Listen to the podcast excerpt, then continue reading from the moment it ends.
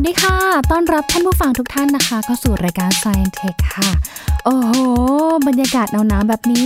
มาฟังข่าวดีๆ ใน Science Tech กันดีกว่าค่ะ เพราะว่าวันนี้นะคะ จะพาไปดูเรื่องของจีนค่ะ เขาออกกฎใหม่ในการสแกนใบหน้า ผู้ใช้งานโทรศัพท์มือถือ ในการลงทะเบียนเพื่อยืนยันตัวตนแล้วนะคะ ความล้ำหน้าจะเจ๋งขนาดไหนติดตามกันใน Science Tech ค่ะ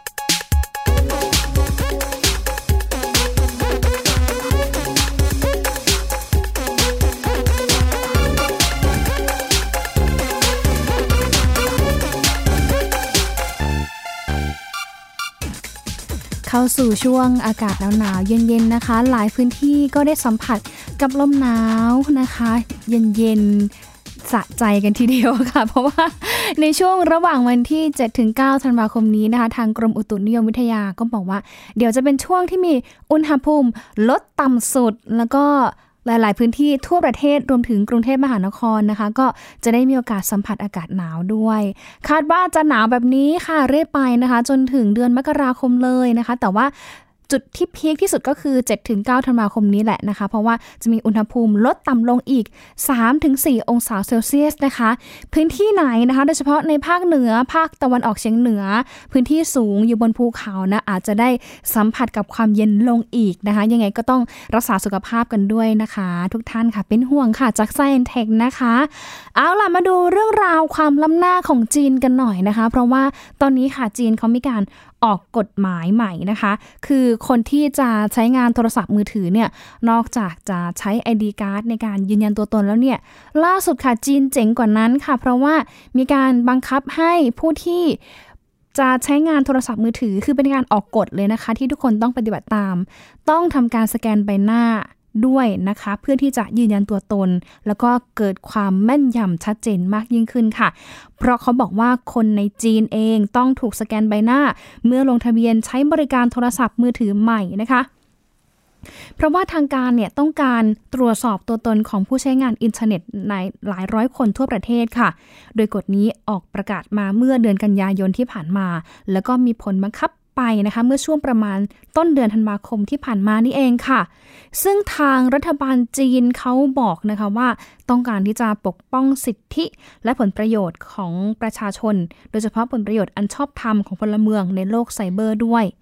ตอนนี้ค่ะจีนเขามีการใช้เทคโนโลยีจดจำใบหน้า หรือว่า AI ในการสำรวจประชากรแล้วนะคะ จีนจึงเป็นผู้นำโลกในเทคโนโลยีประเภทนี้ แต่ว่าการนำเทคโนโลยีนี้ไปใช้ทั่วประเทศนั้นก็มีเพิ่มมากขึ้นในช่วงไม่กี่ปีที่ผ่านมา แล้วก็ทำให้เกิดการถกเถียงกันมากขึ้น คือมันจะเป็นการถกเถียงกันนะระหว่างเรื่องของการ sacrifice เรื่องของ privacy ความเป็นส่วนตัวนะคะ แล้วก็ขณะเดียวกันเองอีกด้านหนึ่งก็มีการถกเถียงกันกันในเรื่องของความปลอดภัย หลายคนเขาบอกว่ายอม sacrifice คือยอมแบบสูญเสียความเป็นส่วนตัว เพื่อให้เกิดความปลอดภัยมากยิ่งขึ้นค่ะ เพราะว่า ก่อนหน้านี้มันเคยมีเหตุการณ์นะคะ คนที่ทำผิดกฎโดยเฉพาะอ่าอย่างเช่น พวกกฎจราจรหรือว่าก่อเหตุอาชญากรรมต่างๆ เนี่ยนะคะ เมื่อจีนเนี่ยเริ่มใช้เทคโนโลยี AI เข้ามาจดจำใบหน้ามาช่วยสแกนหาใบหน้าแล้วเนี่ย เขาบอกว่ามันได้ผลดีขึ้นคือ 1. ตำรวจทำงานได้รวดเร็ว 2. สามารถที่จะ identify คนที่กระทำผิด ได้ทันที ข้อมูลมันจะส่งลิงก์ไปให้หน่วยงานที่เกี่ยวข้องเนี่ยตรวจสอบได้ทันทีค่ะ เคยมีเรื่องเล่าเหมือนเรื่องเล่าเหมือนกันนะคะ เขาบอกว่าในเมืองใหญ่ๆเนี่ยมันเคยมีเคสเคสหนึ่งที่เขาขายของ แต่ปรากฏว่าขายเป็นพวกเนื้อไก่อาหารนะคะ แต่ทีนี้พอเจ้าของร้านเขาจะปิดร้าน เช็คดูเนื้อไก่ ปรากฏว่าเนื้อไก่หายไปค่ะ ก็เลยไปดูภาพวงจรปิดนะคะ ซึ่งวงจรปิดของจีนนะคะ กล้องต่างๆของจีนเนี่ย ส่วนใหญ่แล้วเนี่ยเป็นกล้อง AI ใช้ในการจดจำใบหน้า ก็สามารถที่จะบอกได้ว่าหน้าคนนี้ชื่ออะไรอยู่ที่ไหนนะคะ เขาก็เลยไปเปิดดูกล้องวงจรปิด ปรากฏว่าเจอว่ามีคนคนหนึ่งเข้ามาที่ร้าน แล้วก็พยายามขโมย คือขโมยไปเลยแหละ ขโมยไก่ไปสองชิ้น ก็เลยเอากล้องนี้แหละไปแจ้งความให้กับตำรวจ ตำรวจก็เลยทำการสืบหา บุคคลในภาพนี้ว่าเป็นใครโดยการใช้เทคโนโลยี AI จดจำใบหน้า คุณผู้ฟังทราบไหมคะว่า หลังจากที่ตำรวจรู้ตัวนะคะ ผ่านทาง AI ว่าใครเป็นคนที่อยู่ในภาพ ใช้เวลาไม่ถึง 2 ชั่วโมงค่ะตำรวจไปที่บ้านของผู้ก่อเหตุเลย แล้วก็จับกลุ่มตัวได้ในทันที อันนี้มันก็เป็นทั้งในเรื่องของข้อดีแล้วก็ข้อเสียนะคะ แต่ว่ายังไงก็ตามมันก็ขึ้นอยู่กับ หน่วยงานภาครัฐหรือว่ารัฐบาลเอง ต้องไปพูดคุยทำความเข้าใจตกลงกับประชาชนว่า แบบนี้แบบนี้แบบไหนเธอจะโอเคไหมนะคะ แต่ว่าอยากให้เห็นเรื่องของตัวอย่างการใช้เทคโนโลยี AI จดจำเบหน้าของจีนที่เขาใช้กันนะคะเพราะว่าหลายๆ ครั้งหลายๆคราเนี่ยจีนเขาก็สามารถที่จะจับกลุ่มคนที่กระทำความผิดได้ง่ายขึ้นได้เร็วขึ้น แล้วก็กฎหมายเขาก็แข็งขึ้นนะคะตำรวจทำงานได้ง่ายขึ้น คือ ตำรวจเขาก็คือทำงานก็คือทำงานเลยนะคะ คือทำตามหน้าที่ทำตามกฎอะไรเงี้ยค่ะ ก็เลยทำให้จีนเองเนี่ย ประสบความสำเร็จแล้วก็สามารถที่จะลดปัญหาอาชญากรรมที่เกิดขึ้นตามเมืองใหญ่ ๆ ตามพื้นที่ต่างๆ ของจีนได้อีกด้วยนะคะ แต่ว่าถ้ากลับมาดูในเรื่องของการลงทะเบียนเพื่อใช้โทรศัพท์ในจีนค่ะ เขาบอกว่าเนี่ยก็เป็นการทำสัญญาการใช้อินเทอร์เน็ตผ่านทางโทรศัพท์นะ คือประชาชนเนี่ยคือนอกจากจะมีการแสดงบัตรประชาชนประจำตัวอยู่แล้ว แต่ว่าก็ต้องถูกถ่ายรูปเก็บเอาไว้ด้วยนะคะ ตอนนี้ทุกคนต้องผ่านการสแกนใบหน้าด้วย เพื่อตรวจสอบว่าเป็นคนคนเดียวกันในบัตรประชาชน ส่วนคนที่สัญญกรรมใบหน้าเมคอัพหรือว่ารูปร่างหน้าตาเปลี่ยนไปก็ไม่ต้องกังวลอะไรนะคะ เพราะว่า AI ของจีนเขาบอกว่ามันฉลาดมากคือแม้ว่าหน้าเราจะเปลี่ยนไปขนาดไหน แต่ว่า AI ยังคงสามารถที่จะตรวจสอบ ใบหน้าได้ผ่านการดูที่รูม่านตาก็ได้นะคะ อันนี้คือความอัจฉริยะของ AI ของจีนค่ะ ซึ่งตอนนี้เองจีนได้พยายามนำกฎนี้มาใช้กับทุกคนที่ใช้อินเทอร์เน็ตมาหลายปีแล้ว เพื่อให้ผู้ใช้งานอินเทอร์เน็ตใช้ชื่อจริงของตัวเองในโลกออนไลน์นะคะ ปราบปรามคนที่ เหมือนเป็นเกรียนคีย์บอร์ดด้วยนะ หรือว่าสร้างความปั่นป่วนในโลกออนไลน์ด้วยค่ะ ยกตัวอย่างเช่นปี 2017 ที่ผ่านมาเนี่ยมีการออกกฎใหม่หลายข้อ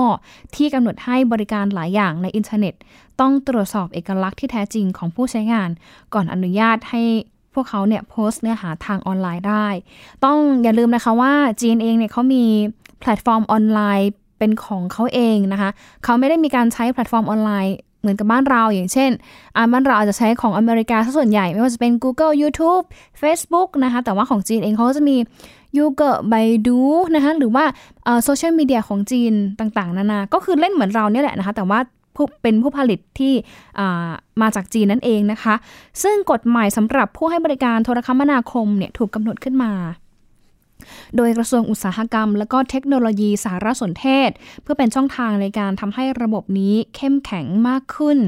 และรัฐบาลสามารถระบุตัวตนผู้ใช้งานโทรศัพท์มือถือทุกคนได้ค่ะ ซึ่งผู้ใช้งานอินเทอร์เน็ตส่วนใหญ่ในจีนจะเข้าไปในเว็บต่างๆ ผ่านทางโทรศัพท์มือถือ นะคะแล้วก็เรื่องนี้เองทางนักวิจัยด้านปัญญาประดิษฐ์หรือว่า AI ของจีนค่ะ ที่ชื่อว่าคุณเจฟฟรีย์ติง ของมหาวิทยาลัยออกซฟอร์ดเนี่ยบอกว่าหนึ่งในแรงจูงใจของจีนในการกำจัดผู้ใช้งานนิรนามให้หมดไปนะคะ ทั้งการใช้โทรศัพท์มือถือแล้วก็อินเทอร์เน็ตเนี่ยก็คือการเพิ่มความปลอดภัยทางไซเบอร์ และการลดการหลอกลวงบนโลกอินเทอร์เน็ตด้วยค่ะ แต่เขาก็บอกว่าแรงจูงใจที่เป็นไปได้อีกอย่างหนึ่งก็คือ การตามแกะรอยประชาชนได้ดีขึ้น ซึ่งไอ้ตัวเนี้ยมันก็เกี่ยวข้องกับการผลักดันจากส่วนกลางเหมือนกันนะคะ ที่พยายามจะเฝ้าดูทุกคน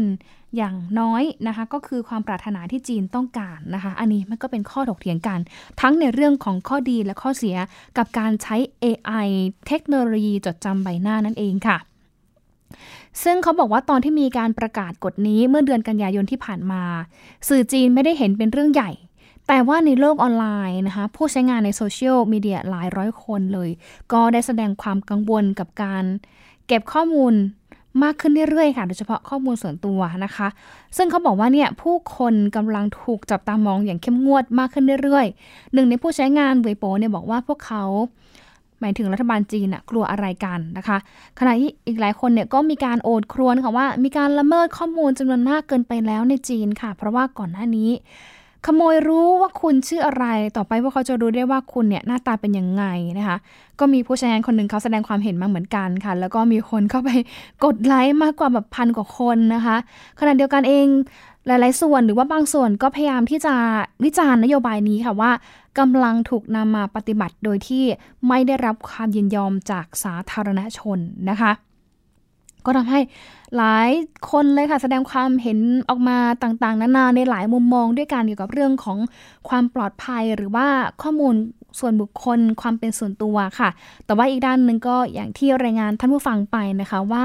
อาจจะเป็นในเรื่องของความก้าวหน้าทางเทคโนโลยีที่ทำให้เกิดการเปลี่ยนแปลงขึ้น แล้วก็มีการปรับให้สอดคล้องกับวิถีชีวิต หรือว่าปรับกับยุคสมัยที่มันเปลี่ยนไป โดยเฉพาะยุคดิจิทัลที่นำมาใช้อำนวยความสะดวกนะคะ ประชาชนหรือว่าใช้ในเรื่องของกฎหมายให้มันรวดเร็วรัดกุมมากยิ่งขึ้นเองค่ะ ทีนี้ถามว่าที่จีนเองเนี่ยมีการใช้เทคโนโลยี AI ในการจดจำใบหน้าได้มากแค่ไหน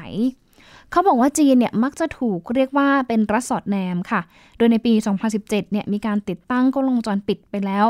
170 ล้านตัวทั่วประเทศ แล้วก็มีเป้าหมายที่จะติดอีก 400 ล้านตัวภายในปี 2020ตอนนี้นะคะจีนกำลังตั้งระบบความน่าเชื่อถือทางโซเชียลหรือว่าโซเชียลเครดิตนะคะหรือว่าถ้าเรียกให้เข้าใจก็คือเป็นเหมือนคะแนน ความประพฤติดีนะคะ ถ้าคุณทำดีอาอาจจะได้รับสิทธิประโยชน์ หรือว่าสวัสดิการที่ดีจากทางภาครัฐหรือว่ารัฐบาลของจีน แต่ขณะเดียวกันเอง ถ้าคุณประพฤติตนไม่ดีค่ะทำผิดกฎหมายทำผิดกฎต่างๆนะคะ ของบ้านเมืองนะคะ ก็อาจจะถูก ตัดคะแนนความทำดีหรือว่าตัดคะแนน social credit เหมือนกันนะคะ เพราะว่าเขาบอกว่าตัว social credit เนี่ยก็คือจะเก็บคะแนนด้านการปฏิบัติตัว แล้วก็การมีปฏิสัมพันธ์ของพลเมืองทุกคนให้เป็นฐานข้อมูลเดียวกันค่ะ ซึ่งจีนเองเขามีเป้าหมายว่าในปี 2020 เนี่ยพลเมืองทุกคนในจีนเลยนะคะ ต้องลงทะเบียนในฐานข้อมูลแห่งชาติ เพื่อเก็บข้อมูลของรัฐ และข้อมูลการเงิน จากนั้นก็จะจัดอันดับให้พลเมืองแต่ละคนด้วย คืออย่างที่บอกไปค่ะว่าตัวการจดจำใบหน้าเนี่ยมีบทบาทสำคัญเรื่องของระบบการสอดแนม แล้วก็ได้รับการชื่นชมว่าจีนเนี่ยช่วยให้จีนเนี่ยจับตัวผู้หลบหนีคดีได้ แล้วก็ปีที่แล้วสื่อรายงานนะคะว่าจีนสามารถที่จะแยกตัวคนหนีคดีออกมาจากฝูงชนได้ถึง 60,000 คนค่ะ ด้วยการใช้ AI แบบนี้นะคะในการคัดแยกเลยว่าใครติดคดีอยู่ แล้วก็หนีคดีอยู่นะคะ สุดท้าย AI ช่วยจับตัวบุคคลเหล่านี้เอาไว้ได้นะคะ ขณะที่นิวยอร์กไทมส์ค่ะรายงานว่าปีนี้ในภูมิภาคเซียนเจียงทางตะวันตกของจีน ซึ่งมีชาวมุสลิมอุยเกอร์กว่า 1 ล้านคน แล้วก็กลุ่มชาติพันธุ์อื่นๆเนี่ยนะคะ ถูกควบคุมตัวในค่ายที่ทางการเรียกว่าค่ายให้การศึกษา โดยการใช้กล้องสอดแนมนะคะ ที่ใช้เทคโนโลยีจดจำใบหน้า ในการแกะรอยชาวอุยเกอร์โดยเฉพาะค่ะ โดยอ้างอิงข้อมูลด้านรูปลักษณ์ภายนอกของพวกเขาด้วยนะคะ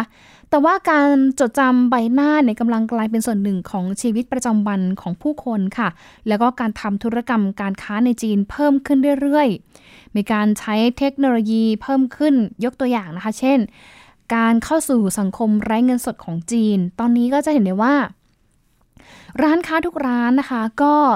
จะให้บริการซื้อขายผ่านระบบ QR code แล้วนะคะ ตอนนี้ที่จีนเนี่ยคือใช้เงินสดกันน้อยมากนะคะ ทุกอย่างทุกคนเลยจำพกมือถือไปเท่านั้นกระเป๋าสตางค์คือเรียกได้ว่าแบบ ถ้าลืมเราสามารถที่จะใช้ชีวิตรอดได้ในวันนั้น ถ้าเราไม่ได้ลืมมือถือเอาไว้นะคะ ลืมแค่กระเป๋าสตางค์ไว้ที่บ้าน นี่ไม่มีปัญหาเลย เพราะว่าทุกอย่าง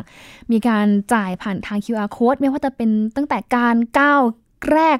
จากบ้านนะคะ ไปขึ้นรถโดยสารก็จ่ายผ่าน QR code การไปซื้อของต่างๆ ซื้อบริการต่างๆ ก็จ่ายผ่านทาง QR code นั่นเองนะคะ เพราะว่าตอนนี้จีนเนี่ยเข้าสู่สังคมไร้เงินสดแบบเต็มตัวแล้วนะคะ ทีนี้เขาก็บอกว่านอกจากมันจะมีข้อดีแล้วเนี่ย ก็มีข้อเสียเกิดขึ้นเหมือนกันเกี่ยวกับเทคโนโลยีนะคะ ไม่ว่าก่อนหน้านี้ในปี ปีก่อนๆเนี่ยก็มีศาสตราจารย์ของมหาวิทยาลัยคนหนึ่งนะคะ ได้ฟ้องร้องสวนสัตว์ว่า บังคับใช้เทคโนโลยีจดจำใบหน้า กับผู้เยี่ยมชมสวนสัตว์ทุกคนทำให้เกิดการอภิปรายกันอย่างกว้างขวาง เกี่ยวกับการเก็บข้อมูลพลเมืองขนาดใหญ่ของทางการจีนด้วย ซึ่งในเดือนกันยายนเนี่ยทางรัฐบาลจีนเขาบอกว่ามีแผนที่จะจำกัดแล้วก็ควบคุม การใช้งานเทคโนโลยีจดจำใบหน้าในโรงเรียนค่ะ หลังจากที่มีรายงานว่า มีมหาวิทยาลัยแห่งหนึ่ง ได้ทดลองใช้เทคโนโลยี ในการตรวจตราการเข้าชั้นเรียน และพฤติกรรมของนักศึกษานะคะ ซึ่งคุณติงเนี่ยบอกว่ามีความชัดเจนนะคะว่าพบข้อเสียเพิ่มมากขึ้น หลังจากที่มีการใช้เทคโนโลยีจดจำใบหน้า ไปใช้งานอย่างกว้างขวางค่ะ แล้วก็บอกว่าเคยมีการวิพากษ์วิจารณ์เหมือนกันเกี่ยวกับความกังวล เรื่องของการขโมยข้อมูล การล้วงข้อมูลแล้วก็การนำข้อมูลไปใช้ในทางที่ไม่ชอบ ของบริษัทเพื่อการพาณิชย์ต่างๆ ตอนนี้ประชาชนดูเหมือนจะเริ่มวิจารณ์เกี่ยวกับการที่รัฐบาลจีนเนี่ยอาจใช้เทคโนโลยีนี้ในการแกะรอยประชาชนมากขึ้น อันนี้ก็ต้องแบบแยกกันนะคะข้อดีข้อเสียก็มี อย่างที่บอกไปว่าข้อดี ทุกอย่างสามารถตรวจสอบได้นะคะ เพิ่มเติมนิดนึงตรวจสอบเรื่องของเส้นทางการทุจริตด้วยนะ เพราะว่าเคยมีเรื่องเล่าอยู่เหมือนกันนะคะว่ามันมีนักการเมืองคนหนึ่งนะเป็นนักการเมืองแบบท้องถิ่นในระดับท้องถิ่นนะคะ นั่งรถไป ปรากฏว่าในช่วงที่เขาแบบขับเนี่ยเขาดันสูบบุหรี่ แล้วมือที่ขี้บุหรี่ออกมาแบบข้างนอกเนี่ยค่ะ เห็นว่าเขาใส่นาฬิกานะคะ แล้วปรากฏว่า AI ก็จับได้ว่า นาฬิกาเรือนนี้นะคะ เป็นยี่ห้ออะไรราคาเท่าไหร่ แล้วก็จับได้ว่าหน้าของนักการเมืองคนนี้ปกติแล้วเนี่ยมีฐานเงินเดือนเท่าไหร่ มีกำลังเพียงพอที่จะซื้อนาฬิกาเรือนนั้นได้หรือไม่ ปรากฏว่าก็ทำให้ AI เนี่ยแหละค่ะนำข้อมูลส่งกับเจ้าหน้าที่ทำการตรวจสอบ แล้วก็พบว่าฐานเงินเดือนหรือว่า เงินหลักทรัพย์ของนักการเมืองคนนี้ ไม่ได้มีสูงมากพอที่จะไปซื้อนาฬิกาเรือนละหลายล้านบาทได้ สุดท้ายนำไปสู่การตรวจสอบปัญหาการทุจริตคอร์รัปชันอันนี้แหละค่ะก็เป็นอีกข้อดีของจีนที่มีการนำเทคโนโลยี AI เข้ามาใช้ในการจดจำใบหน้าด้วยนะคะ แต่ว่าขณะเดียวกันเองนะคะ หลายคนก็บอกว่า เอ๊ะ แบบเนี้ยมันก็ทำให้เรามีความรู้สึกว่าเราไปไหนเดิน ที่ไหนทำอะไร ก็มักจะถูกภาครัฐสอดแนมอยู่เสมอ เพราะฉะนั้นก็เลยทำให้หลายคนมีความรู้สึกกังวลในเรื่องของการสูญเสียความเป็นส่วนตัวนั่นเองนะคะ ก็ถือว่าเป็นอีกเรื่องหนึ่งที่น่าจับตามองเหมือนกันนะคะ เพราะว่าอย่างที่ท่านผู้ฟังเคยดูข่าวเนาะสังเกตข่าว การประท้วงที่ฮ่องกงที่ผ่านมาจะเห็นได้ว่าผู้ชุมนุมส่วนใหญ่เลยเขาก็มักจะใช้หน้ากากหรือว่าแมสเนี่ยปิดบังใบหน้านะคะ สวมหมวกต่าง ปิดบังใบหน้า เพื่ออะไรคือเขาบอกว่าเพื่อป้องกันไม่ให้ทางรัฐบาลจีน มีการใช้ AI จดจำใบหน้าบุคคลที่มาร่วมชุมนุมประท้วง ต่อต้านรัฐบาลปักกิ่งของจีนได้นั่นเองค่ะ อันนี้ก็ถือว่าเป็นรูปแบบใหม่นะคะ ที่หลายๆคนนะคะ เริ่มที่จะตื่นตัวแล้วแหละเกี่ยวกับเรื่องของการนำ AI ไปใช้จดจำใบหน้าค่ะ เพราะว่าก่อนหน้านี้นะคะ ทาง ทย PBS ของเรานะคะ ก็เคยไปทำข่าวอยู่เหมือนกันนะคะ เกี่ยวกับการพัฒนากล้องวงจรปิดที่มีฟังก์ชันต่างๆ โดยเฉพาะการใช้ AI นี่แหละเข้ามาช่วยสแกนคนอย่างเช่นว่า ร้านนี้มีคนเดินผ่าน เป็นผู้ชายกี่คน ผู้หญิงกี่คน ผู้ชายสวมเสื้อสไตล์ไหนกี่คน ผู้หญิงสวมกระโปรงสไตล์ไหน หรือว่าแต่งตัวแบบไหนกี่คน อันนี้กล้องมันสามารถที่จะแบบบอกได้ละเอียดขนาดนั้นนะคะว่าใครเนี่ยนะคะ มีพฤติกรรมยังไง หรือว่าสามารถที่จะจัดหมวดหมู่ของคนที่อยู่ในภาพว่าเป็นยังไง ซึ่งส่วนใหญ่เขาบอกว่าจะใช้ในเชิงธุรกิจเชิงพาณิชย์ดูพฤติกรรมของลูกค้ามากกว่านะคะ ก็ถือว่าเป็นอีกหนึ่งความล้ำหน้าทางเทคโนโลยีที่ต้องติดตามกันต่อไปค่ะว่า เทคโนโลยี AI จดจำใบหน้าเนี่ยเขาจะสามารถใช้งานได้อย่างกว้างขวางมาถึงเมืองไทยได้แล้วหรือยัง และถ้าใช้ในเมืองไทยเนี่ยต้องใช้แบบไหนบ้างเพื่อที่จะให้พอเหมาะพอควร ทั้งกับประชาชนแล้วก็หน่วยงานภาครัฐด้วยนะคะอ่าเป็นอีกเรื่องที่น่าสนใจทีเดียวค่ะ ส่วนเรื่องสัปดาห์ที่ผ่านมานะคะ ที่ไทย PBS ของเรานี่แหละนะคะ มีโอกาสได้จัดงานนะคะ Idea on Friday 2019 ค่ะ เป็นงานใหญ่ของไทย PBS เลยนะคะ เพราะว่าในปีนี้ค่ะ มีการจัดงานภายใต้ธีม Digital Move On ค่ะ ที่พาทุกคนที่ไปร่วมงาน หรือว่าผู้สนใจหลาย ๆ ท่านที่ฟังผ่านทาง Facebook Live เนี่ย ไปดูเทรนแล้วก็กระแสที่เกิดขึ้นในโลกดิจิทัลเทคโนโลยีต่าง ๆ นานาว่า ในปีนี้เกิดอะไรขึ้นแล้วบ้าง และปีหน้าล่ะจะเกิดอะไร ถ้ามีการเปลี่ยนแปลงอะไรเพิ่มขึ้น หรือว่ามีเทคโนโลยีล้ำหน้าอะไรเพิ่มขึ้น เราต้องเตรียมตัวรับมืออย่างไรเพื่อให้เท่าทันกับการเปลี่ยนแปลงที่เกิดขึ้นไปติดตามจากรายงานชิ้นนี้กันค่ะความตื่นตัวของผู้คนต่อความเปลี่ยนแปลงในยุคเทคโนโลยี disruption เห็นได้ชัดถึงความสนใจมาร่วมรับฟังกันอย่างหนาแน่นในงาน Digital Move On ที่จัดโดยทีม New Media Thai PBS วิทยากรจากแพลตฟอร์มดิจิทัลหลายสำนัก ต่างแบ่งปันประสบการณ์และมุมมองการปรับตัวของคนทำสื่อ รูปแบบการนำเสนอที่หยุดนิ่งไม่ได้ทำไมยุคนี้ต้องมีพอดแคสต์ The Standard สื่อดิจิทัลที่กำลังมาแรงนำเสนอข่าวสารบนแพลตฟอร์มโซเชียลมีเดียจับสัญญาณความต้องการของคนฟังในรูปแบบพอดแคสต์ที่พบว่าได้รับความนิยมมากขึ้นเรื่อยๆ สะท้อนการเรียนรู้และรับข่าวสารในยุคนี้ บางคนเนี่ยเรียนรู้ด้วยการอ่าน บางคนเรียนรู้ด้วยการดู บางคนเรียนรู้ด้วยการฟัง บางทีอ่านเท่าไหร่ก็ไม่เข้าหัว แต่เล่าให้ฟังนี่แบบกูจำได้หมดเลย มันก็มีแบบนั้นเหมือนกัน ผมเลยรู้สึกว่าพอดแคสต์เนี่ยมีธรรมชาติแบบเนี้ยที่ตอบโจทย์คนที่เขาอาจจะยังไม่มีโซลูชันบางอย่าง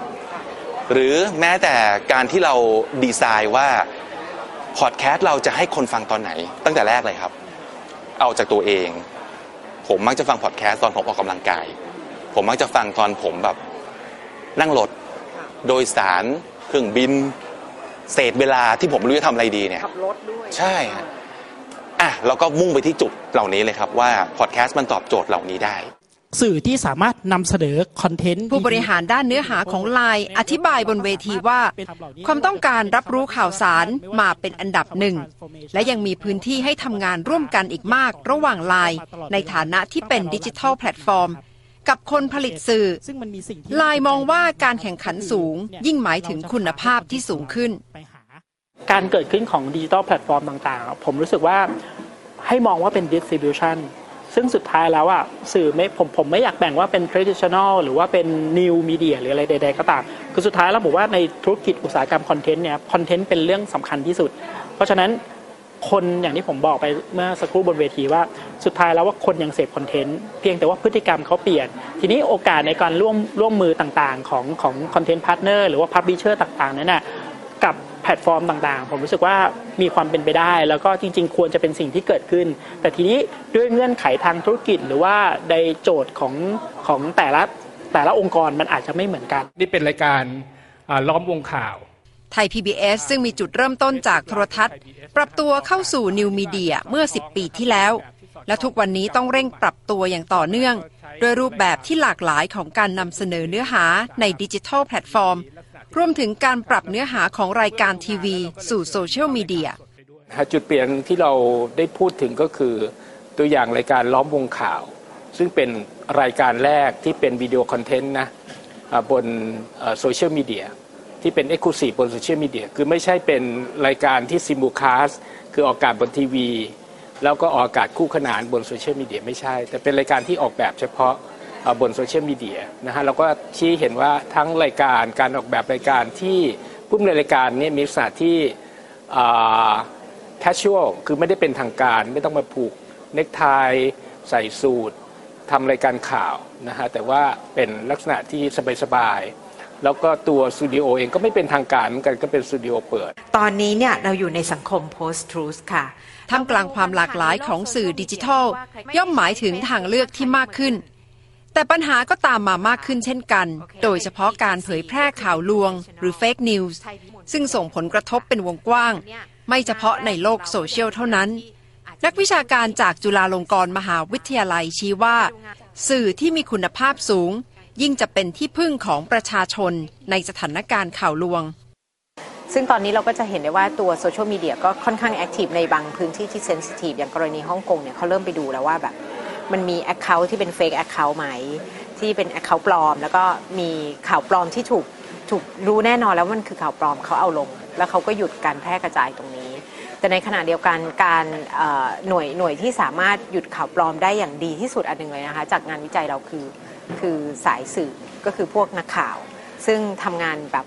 อยู่ภายใต้จรรยาบรรณมีความเป็นกลาง พวกนี้ค่ะเขาเขาเป็นฮับของของข้อมูลข่าวสารอยู่แล้ว แล้วก็มีเครดิตในเรื่องของความน่าเชื่อถืออยู่แล้ว เราพบว่าเวลาเราทำงานวิจัยอะเฟกนิวกระจายตัวก็จริง แต่ว่าคนจะกลับมาเช็คข่าว คนที่เขาจะกลับมาเช็คข่าวเขาไม่ได้เช็คคนทั่วไปอะค่ะไม่ได้เช็คจากญาติพี่น้องอะไรขนาดนั้นเขาจะมาเช็คจากสำนักข่าวนี่แหละค่ะว่าเออตกลงมันยังไงกันแน่ เดี๋ยวยังไงมันต้องมาแน่ๆล่ะ แต่ไม่รู้มันจะมาเมื่อไหร่ แต่เราก็ทำไม่เป็นคำแนะนำจากผู้เชี่ยวชาญเรื่องเทคโนโลยีคือต้องปรับตัว ปรับใจให้ยอมรับความเปลี่ยนแปลง ศึกษาหาความรู้เพื่อให้เท่าทันเทคโนโลยี เพราะเลี่ยงไม่ได้อีกต่อไป ถ้าคำเดียวเลยครับ หนีไม่ได้ หนีไม่ได้ แล้วตอนเราพูดตอนเราพูดดิจิตอลเนี่ยก็จะก็จะมีคนคิดไม่เป็นไร เดี๋ยวฉันกลับบ้านนอก ไปทำเกษตร เดี๋ยวฉันไปเลี้ยงปลานู่นนี่นั่น ตอนนี้ไม่ได้ เพราะพอเทคโนโลยี disruption มามันไปถึงทุกที่อ่าเอาตัวตัวอย่างที่เห็นชัดเลยครับdigital disruption เนี่ยเราจะนึกถึงแบบอะซีดีคอนเทนต์นู่นนี่นะพอเทค disruption เนี่ยนึกถึงโดรนอ่าฉีดปุ๋ย ตัดหญ้าโดนเทคโนโลยีกวาดหุ่นยนต์ไปทำแทนหมดตึ๊ดตึ๊ดตึ๊ดตึ๊ดอย่างเงี้ยอันนี้คือเทคโนโลยี disruption ไม่ใช่แค่ดิจิตอลดังนั้นคืออย่างถามว่าดิจิตอลกระทบอะไรบ้างผมถามกลับกันดีกว่าว่า ลองนึกดีตอนนี้อะไรที่ดิจิตอลไม่กระทบบ้าง นึกไม่ออกเลยแทบจะหาไม่เจอเลยในใช่ ดังนั้นคือว่าหนีไม่ได้อะคือถ้าหนีไม่ได้ขอแบบจะปรับตัวแล้วจะทำยังไงมันต้องเคลียร์ mindset ว่า เมื่อก่อนจะแบบไม่เอาฉันไม่สน เทคโนโลยีนี้ฉันโง่เทคโนโลยีมากคำนี้จะได้ยินประจำเลยจะได้ยินคนส่วนใหญ่ฉันไม่รู้เรื่องเทคโนโลยีเลยแต่ผมจะกำลังจะบอกว่าหนึ่งหนีไม่ได้สองมันง่ายขึ้นมาก มันง่ายขึ้นมาก เมื่อก่อนดาวน์โหลดแอปอันนึงมารีเฟซมันโอ้โหวุ่นวาย เดี๋ยวนี้ คนล้ำๆหน่อยก็เขียนแอปตัวเองได้แล้ว มันง่ายลงมันง่ายขึ้นมันง่ายขึ้นเยอะเลย มันง่ายขึ้นเยอะเลย เพราะฉะนั้นสองข้อครับก็คือต้องคิดอย่างเงี้ย ปรับตัวยังไงเนี่ยผมว่าพอ mindset ผ่านอะเดี๋ยวมันหาวิธีไปเรียนได้เองอะในยุคที่คนเชื่อมโยงถึงกันผ่านอินเทอร์เน็ต ทุกวันนี้คนเข้าถึงได้มากกว่า 4,400 ล้านคน หรือคิดเป็น 57%ของประชากรโลก ขณะที่แนวโน้มคนใช้งานสมาร์ทโฟน เพื่อเข้าถึงอินเทอร์เน็ตเพิ่มขึ้นอย่างต่อเนื่อง เวลาที่อยู่กับโลกโซเชียลจึงสูงขึ้นเช่นเดียวกัน โอกาสที่มาพร้อมกับเทคโนโลยีก็คือการแข่งขัน และการปรับตัวของคนทำสื่อ ในยุคเทคโนโลยี disruption เจ๋งทีเดียวนะคะ ถือว่าเป็นเวทีที่รวบรวมเอาผู้นำผู้เชี่ยวชาญนะคะ รวมไปถึงผู้มีประสบการณ์จากหน่วยงานบริษัทออนไลน์ บริษัทเทคโนโลยีต่าง ๆ นะคะ ชั้นนำระดับโลกแล้วก็ของไทยรวมเนี่ยหลัก ๆ 7 ท่านเนี่ยมาพูดคุยกันก็ถือว่าทำให้หลาย ๆ คนได้เห็นมุมมองนะคะ เรื่องของเทคโนโลยีที่เปลี่ยนไป แล้วก็รู้เท่าทันเรื่องของการใช้สื่อออนไลน์ได้มากขึ้นด้วยนะคะ และแน่นอนค่ะว่ายุคนี้ยุค Data ที่หลายคนต้องรู้ ว่าเราเองเนี่ยต้องรู้ Data อะไรเอาไปวิเคราะห์อะไรเพื่อไปต่อยอดเรื่องของการสร้างเครือข่าย และต่อยอดทางธุรกิจอะไม่แน่นะคะ หลายท่านอาจจะสามารถที่จะเป็นเศรษฐีได้ ถ้ารู้จักการใช้ข้อมูลในโลกออนไลน์ให้เป็นประโยชน์มากขึ้นค่ะ ทั้งหมดนี้ก็คือ Science and Tech นะคะ ขอบคุณท่านผู้ฟังมากๆเลยที่ฟังตั้งแต่ต้นรายการที่ผ่านมา ช่วงนี้หมดเวลาแล้วค่ะหญิงลาไปก่อน สวัสดีค่ะ